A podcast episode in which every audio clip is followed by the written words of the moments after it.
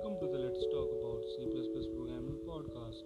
You are listening to me, your host DDS Wal. In this episode, I will tell you about integer constant and character constant. Integer constant is nothing but it declares with the const keyword and has a fixed integer value. For example, const int i equal to 10. And second, the character constant is also declares